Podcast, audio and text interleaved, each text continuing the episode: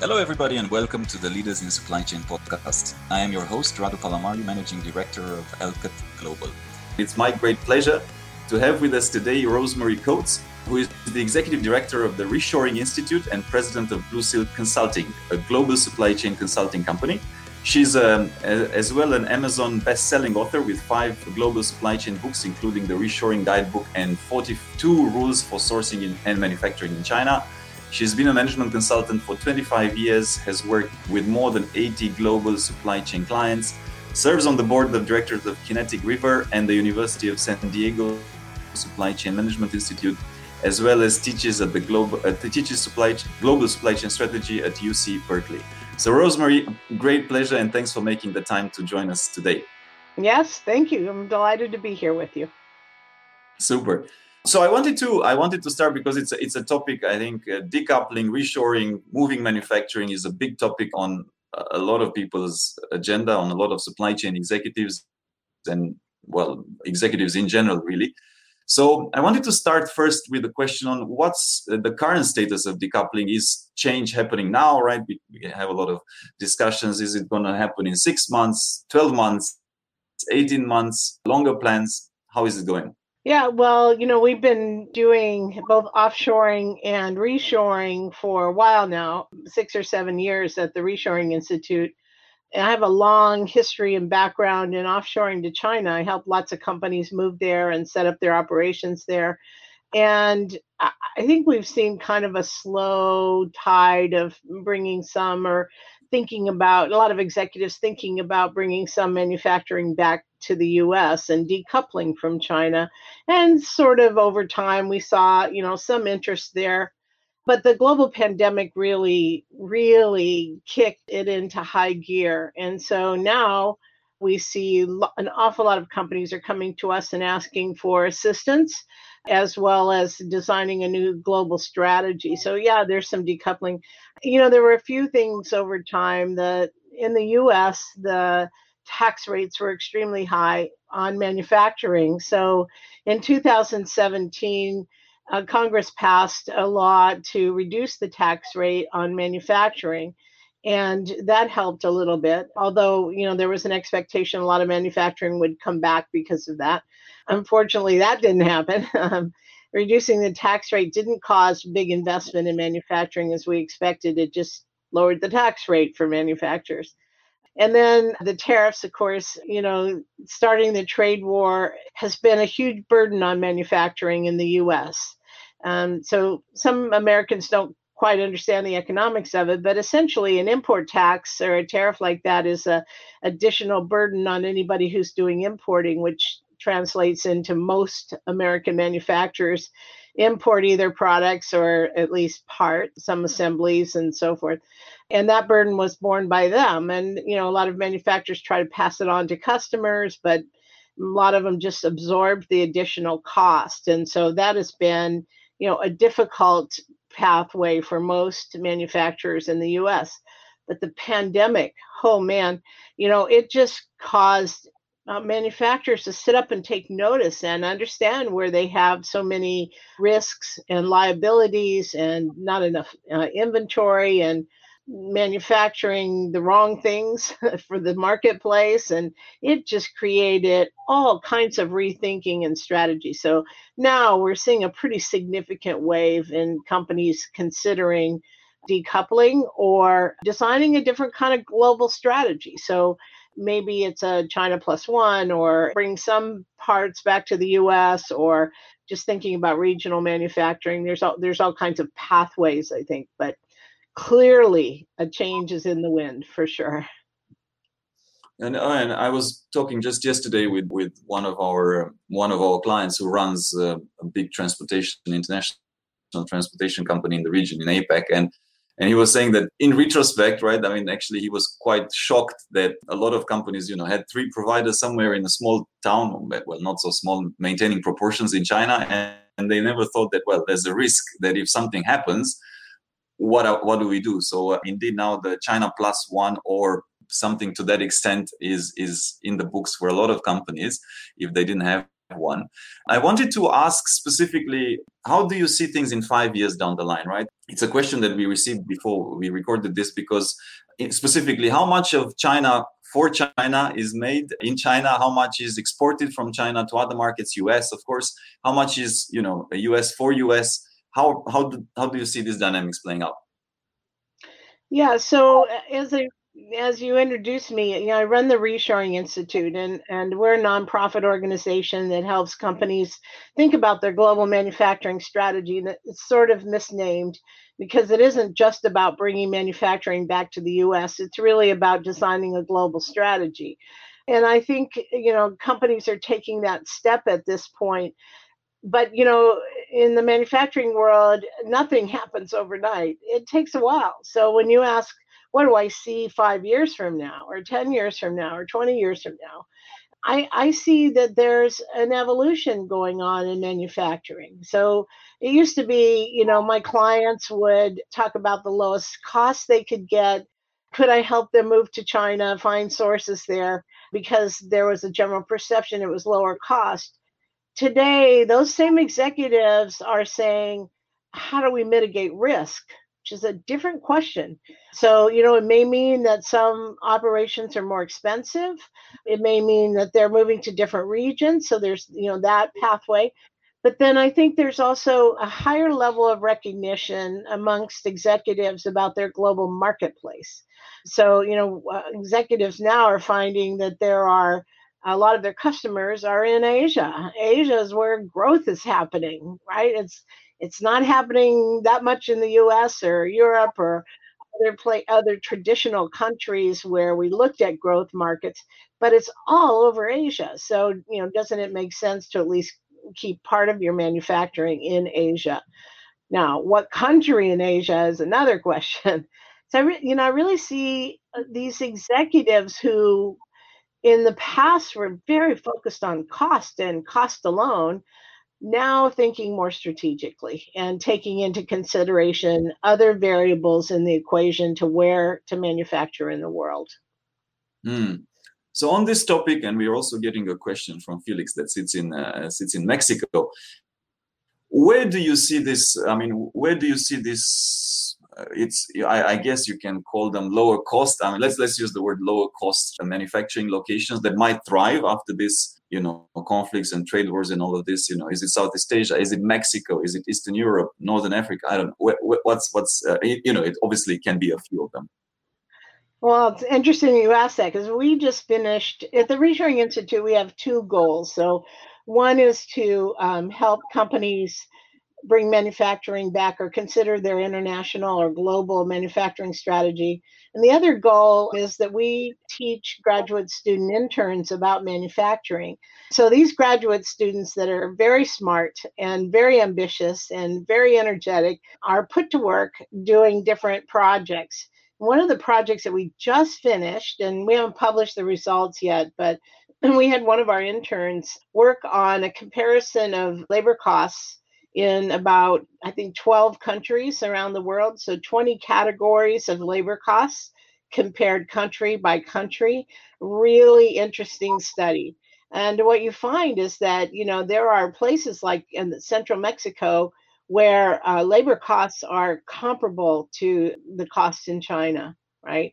And there are also very low cost environments like Bangladesh, for example, where you might want to locate manufacturing that has high labor content or high labor, high touch content. So when you have a lot of labor, that can swing the economics one way or another. Where you have more advanced manufacturing, more automation, more robotics, more 3D printing, then that shifts the equation maybe the other way and potentially evaluating whether or not you could actually operate in the United States by extracting that labor. So, you know, when you, you think about it, I mean, there's lots of different complex ideas here. If you're going to bring back manufacturing to the US, for example, it's not going to mean that all the jobs that left and went to China over the past 25 years are all going to come back. That's that's not what number one, not what we want to come back, and it's not what's likely to come back. So what we really want to develop is advanced manufacturing, advanced skills for manufacturing environment.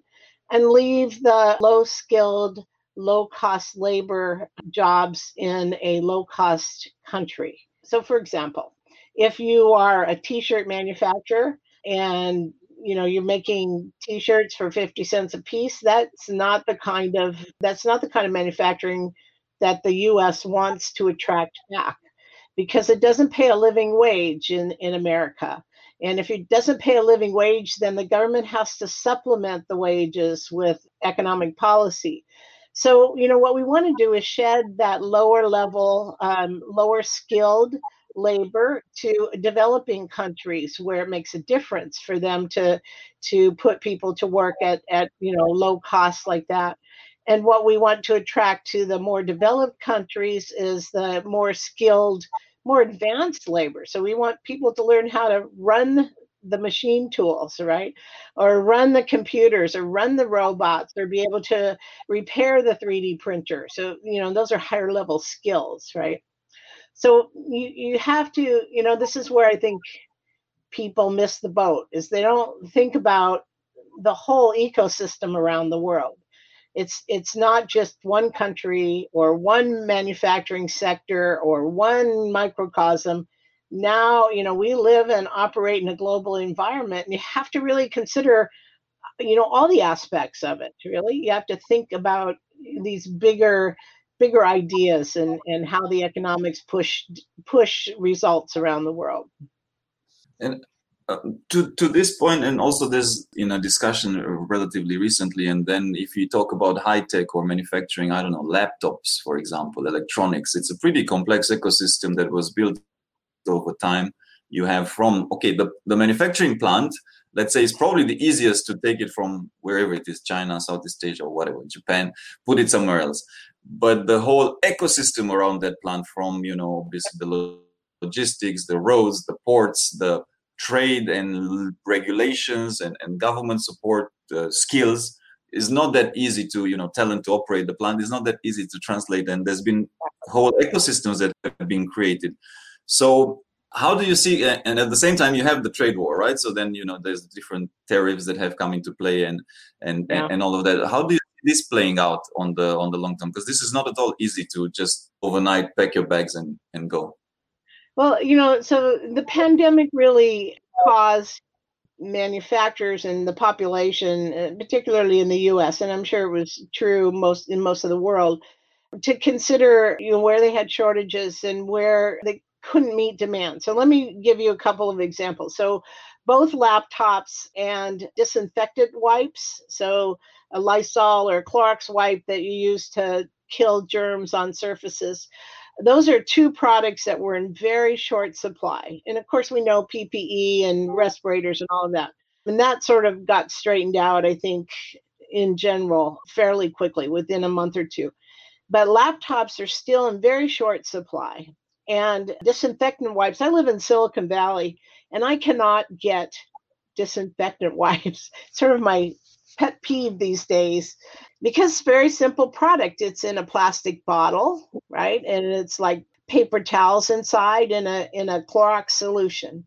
Very simple, very easy to manufacture, and yet we cannot meet the demand after 9 months right it's just so frustrating to me because you know our supply chain people should be good enough to get those things out in the marketplace fast but they haven't been able to. Now, when you look at computers, laptops in particular, they are also in very short supply. And that's because, you know, all our students are working from home. all of us are working from home. And there's a, a very high demand, especially for low end laptops for students. And they're in very short supply as well.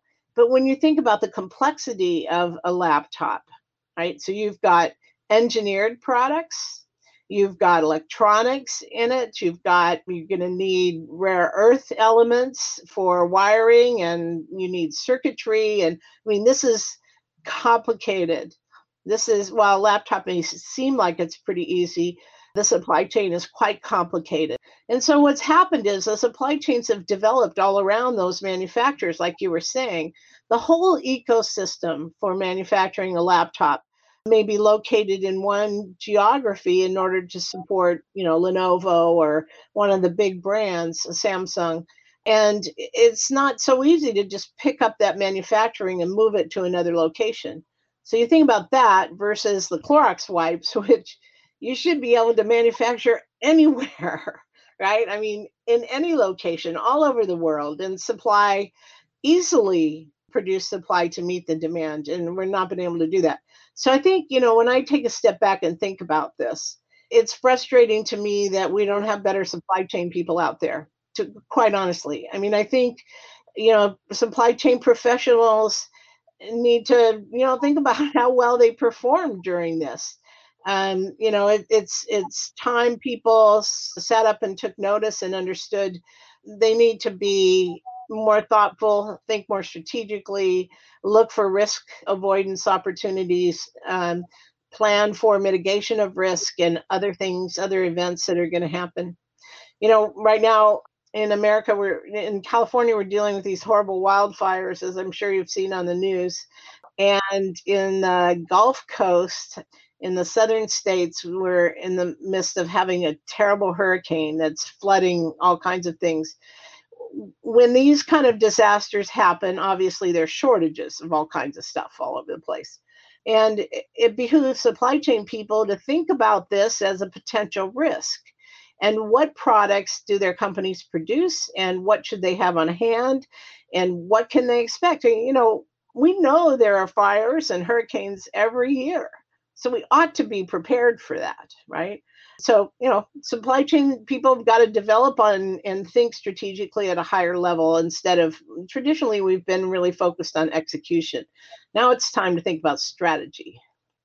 Oh, indeed, could not agree more. And and I think there are a lot of very good professionals and, and supply chain executives that have stepped up to the challenge, and also the companies now. Uh, if anything, COVID nineteen has definitely helped elevate the importance role and you know has woken up boards in general and CEOs, oh, you know, supply chain is critical and mission critical to our business. Otherwise, we might just go bust because we can't deliver to our clients. We, I saw a statistic and I wanted to run it by you. We, I also see some questions coming in. You know, there were, I think there was like 30 or 35%, a super high percentage of companies. I'm not going to quote the, the research uh, company name, but it's a reputable one. But to me, it made no sense saying that 30 to 35% are already moving out of China. And I'm like, gosh, in the middle of COVID 19, you're going to do that?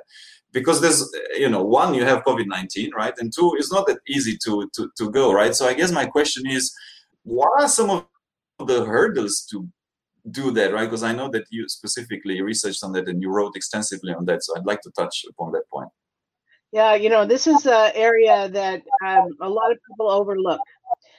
So, for example, when we are helping our client to think through the possibility of reshoring, we always turn around and say, let's take a look at where your operations are. Are they in China? And if so, do you have a factory there and you employ people there? So that's the first place to start. Because as you may know, in China, most workers are on an employment contract and so if they've signed us let's say you hire somebody you know last month and they're on a two year employment contract and then you decide to shut down your operations you have to pay to the end of that contract right? And an awful lot of a lot of executives don't think about that or you know they're like oh there's cost you know involved. So you know that's one big hurdle Another hurdle is getting a permit to leave. So, as you know, you may know, it's not that easy to move out of China if the Chinese government doesn't want you to leave. So, you have to get a permit to leave or close down your operations there. Um, and you know, depending on what the Chinese government thinks about that, or how, if they're worried about transferring the capability or the IP to China or keeping it there, then it may be very hard to get a permit. Now, sure, I mean, you can get on an airplane and, you know, close the doors and turn off, you know, turn off the lights and get on an airplane go home. But if you do that and you violate a Chinese law or a regulation, you may never be allowed to come back. And as we talked about before, with the growth, enormous growth rate in Asia, you shouldn't shut that door, right? I mean, uh, you know, you may want to come back at some point in the future. So that's, you know, another thing that's not not taken into consideration.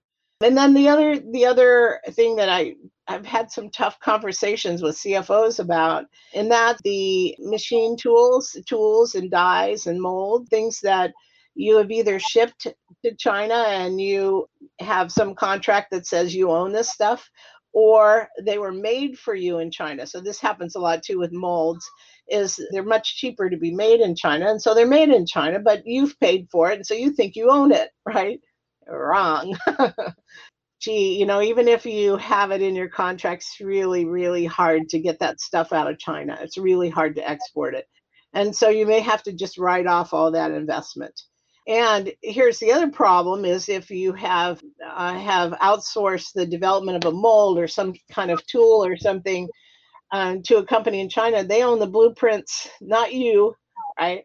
So, uh, you know, it's a complicated situation and may be very expensive as a result. So that's another another issue and you know i could go on and on about leaving china but you know eh, you know i would say the thing i would want people to take away is to, to just understand that it's not going to be as easy as you think and you probably need help to extract yourself from another country you need to be careful about it mm-hmm.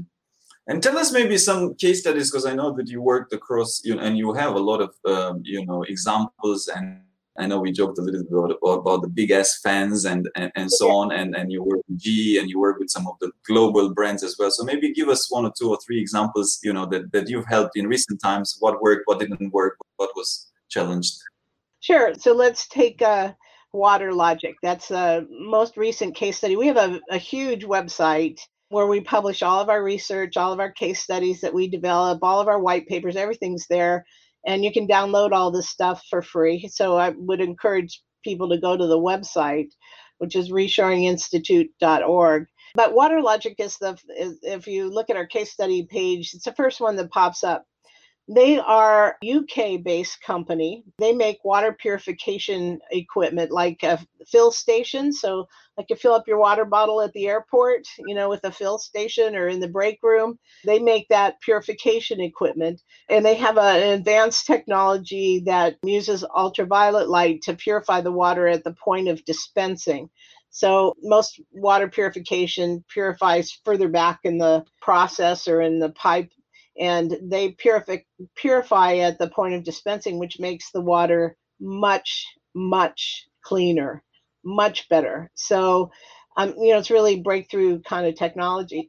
So um, they are headquartered in the UK and they've done very well across Europe. They're well known and have extensive operations in Europe.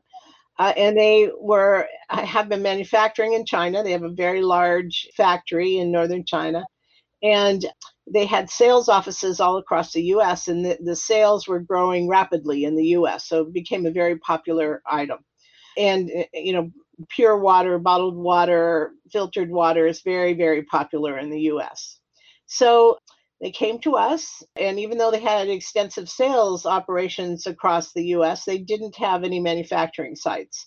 So we helped them over about a year to not only find um, the the best location for them, but also to look at labor, labor cost, tax incentives, government sent incentives at the state and local level. So the U.S. is different. You know, other countries, their the main government or the what we would call the federal government provides incentives, but in the U.S. it's almost all local.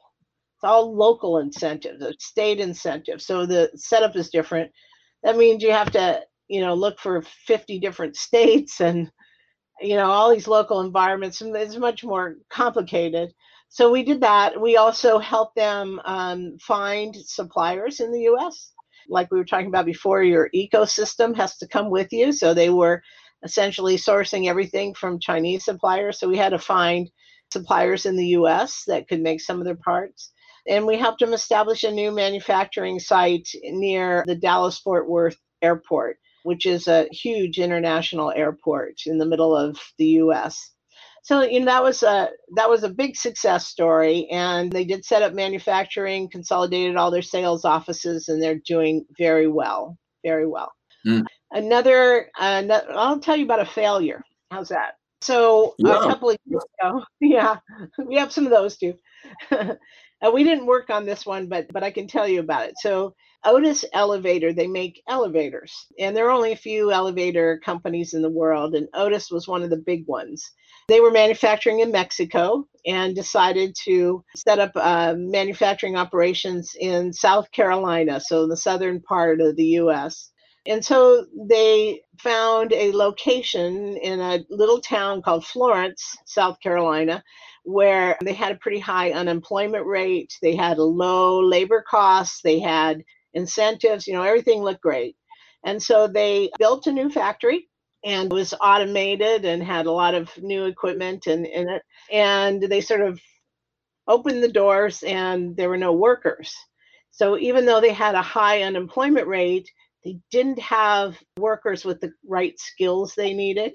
You know, we were talking before about advanced manufacturing and the skill, skillful jobs um, that require different kind of training. Well, they they they just weren't there, and they this company Otis had not uh, prepared very well. They hadn't tried to find training facilities so people could be trained to work in the factory. They just hadn't done that homework. And the other thing that they did is decided to implement SAP software at the same time. So, which oh, wow. I know, I know. Those of you who know SAP know, you know, that was that's like, wow, really. I worked for SAP for five years, and you know, it's great software, but it's it's complicated and it's not easy to install and to teach people how to use it. So they tried to do that at the same time as they were opening a new factory, which is just insane. so, you know, they stumbled along for over a year. They lost $60 million. I think the CEO was fired. They were written about extensively in the Wall Street Journal about this as being a failure of reshoring. So they tried it. But they didn't plan very well for it, and that's you know that's the danger. If you know companies going to try to move their manufacturing somewhere else or bring it back to the U.S., you, it's hard work right? It's a big project and it's hard work and you can't you don't just snap your fingers and make it happen. It really takes effort. Hmm. and I, I, will want to to ask you and and we have one side of the business that is executive search and we get a lot of requests in recent times. Okay digital skills in uh, you know industry 4.0 automation robotics. Okay get us the people. Well yeah. you know, there's not a hell of a lot of them because one, these are fairly, I mean, okay, it's been talked a lot for the last three, four years. These initiatives have been uh, present, but in let's talk reality and pragmatic, pragmatically, it's not the norm, and there's a lot of gaps in the market for that. And yeah. I think there's another reality check that you mentioned that yes, you bring back the jobs wherever it is. Okay, it's Western Europe or or bring back manufacturing. Let's call it not jobs, manufacturing, right? In Western Europe or in US or in this high cost markets, but the jobs are not the same. You know, when they left US, maybe you were working on the, I don't know, on the line. Now, you know, you come back, now you need to have robotics or automation skills. So let's talk a little about what new skills, even if you do reshore in this, you know, more expensive markets or, or developed markets, what new skills will they need? Yeah, so you know that's a really excellent point. I think Yep. You know, my grandfather was a metal worker. They made drinking fountains at a company called Halsey Taylor in Warren, Ohio, in the Rust Belt of the US, the northern US. And I can remember he'd come home from work and he was dirty and smelly and you know his hands were dirty his fingernails and, and it was kind of gross you know that was my perception of manufacturing you know he was in manufacturing and you know, I think about that sometimes because fast forward to today, that is not at all what manufacturing looks like anymore, right? I mean, I live here in Silicon Valley, and if you go to a manufacturing site here, you have to get in a bunny suit, you know, a, a complete electrostatic suit and you know headgear sometimes respirators if you know if there is a if they're worried about the the air particles when developing wafers or something like that. And uh, you know by and large most manufacturing and i think this is true around the world most manufacturing involves computers of some kind or another.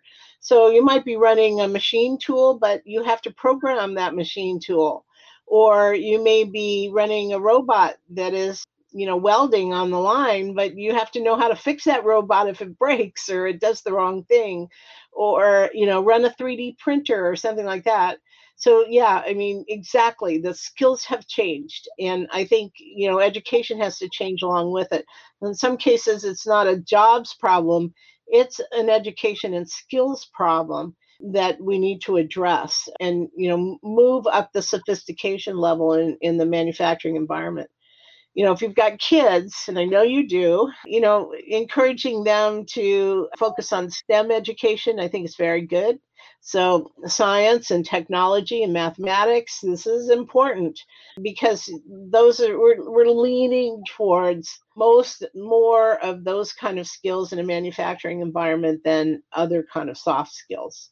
Um, so it's good to learn the arts and and to learn um, communications and you know uh, uh music and other things too. But if you plan to be in an industrial environment in your life, whether you're the CEO or you know senior executive in supply chain or you're a worker you you need to know mathematics you know it's odd you have to think that eh, there's actually a lot of geometry in mathematics. You're dealing with planes and angles and you know calculations on a on a production line. So it's surprising how much math you actually re- really need to know in order to even operate on most production lines. No, and this this kind of brings us to to the failure case study that that you mentioned that a lot of people kind of fail to plan for that talent piece. Okay, great, you moved, but you know, do you actually have the people to to do the work? Yeah. Do you have them trained? Do they have the skills? Do they know how to do it? Because uh, yeah, that that's not uh, always there we've we've done a lot of work so for example vietnam and i actually i want to pick your brains also on this one vietnam has grown tremendously even now from a GDP GDP perspective, they're also like defying gravity. They're still growing, and there's been a, a huge shift of manufacturing into Vietnam from China. Yep. Obviously, maintaining proportions because when you have 100 million or so in Vietnam and you have 1 point something billion in China, you know it's not possible to go all of it. But I think that that's one way to kind of avoid some of the trade tariffs and, and all of that. But the situation now in Vietnam is that you can't find blue collar workers anymore. You know, they need to get them right. from Cambodia. We literally don't have workforce anymore for how much has changed and has influxed into the country. Now, my yeah. question is also. No, I was just going to say I, I, worked with athletic shoe manufacturer a couple years ago uh, that had factories all across China. I went and visited all their factories in China and Vietnam. And yeah, you're right. I mean, Vietnam only has 90 or 100 million people, and they're sort of full. you know, they're all they're busy and there isn't any factory capability or not much left. And the other thing that we found was even though the labor cost was lower in Vietnam, the productivity rate was lower, right? So uh, in I don't the company I was working with, I don't think they knew that. And so we you know, I pointed out to them, I mean, if you're looking at comparing costs, the cost in China, while labor was uh, maybe 20 or 30% more, the productivity was much higher and the quality was better. So if you you know are balancing that out with what you're capable of doing in Vietnam, it turned out that it was it actually wasn't cheaper in Vietnam. It was more expensive. You can't just make broad assumptions about what is or what isn't. All companies and industries are different, and you have to look at them one by one, right? So you can mm. there's some trend stuff out there, but you know, by and large, every company is individual, and you have to think about it as an individual. And I, I, want to ask a final question, Rosemary, and, and I can ask to you because you're, you know, you're not working for a big corporation or MNC, so you, yeah, you can address such uh, elephants in the room, and you sit in the, in the US. So I don't want to get very political, but the question goes like this: Depending on your election uh, that is coming up and the result of that elections, do you see much shift into the i mean let's say that if you change uh, the administration do you see a shift in which this decoupling will be slower or the rhetoric will be a little bit softer and, and, and it will slow down a little bit or you see the direction in the same way in which okay this is happening is just you know different administrations won't change much yeah you know i don't I don't think it's any secret that Donald Trump is a transactional kind of guy. I mean, he thinks about dollars and cents and doesn't really have context when it comes to policy and, and global economic development. He doesn't really have that understanding. So I think if we do have a, a regime change, we have a, a new president, President Biden, I think we'll see a softening of the rhetoric and not so much trying to pick fights, but instead, you know, reigniting of the good relationships that we have around the world and together, you know, putting America back in sync with Europe and together addressing some of the issues within China. So, you know, it's not that, you know, in my opinion, we shouldn't be fighting with China. I mean, there are some things, technologies, and that we should be cooperating, right? We should develop together for the good of humanity you know there are certain things that uh, you know we shouldn't be competing or fighting with over we need to be more cooperative but on the other hand you know we know that china has some issues as well and those need to be addressed i like to say we need more diplomacy and less lunacy. So I, I, don't know that's maybe a little political but yeah i mean you know we, we try to be apolitical at the reshoring institute too but you know when bottom bottom line is there's so much politics and economics involved with any decision that's made with leadership that it's important we have a voice and keep guiding our leaders in in what's needed in global manufacturing hmm. Well, Rosemary, on that note, I want to thank you a lot for all the insights. We've had some incredible feedback also on the comments. You'll see after this is finished, and lots of people that enjoyed the conversation uh, very much. And and thanks for keeping it practical. You know, with pluses, with minuses, with failures, with successes. And I think yeah. you gave a very good overview of, of and, and reality check because uh, I can tell you for sure where I sit as a, I mean, also we are consulting, but maybe from a leadership or human capital perspective, a lot of people think it's easy to, do you know, to do things and to, to move around or maybe not as complicated as it is actually. Maybe it's not easy, but they think it's not as complex and they should really readjust their mental frames. So thank you very much. And really, it was a great sharing session. Sure. Thank you, Radu.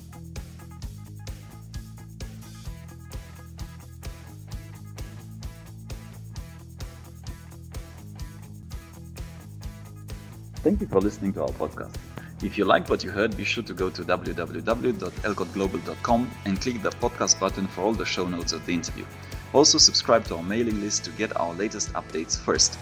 If you're listening through a streaming platform like iTunes, Spotify, or Stitcher, we would appreciate a kind review. Five star works best to keep us going and our production team happy. And of course, share it with your friends.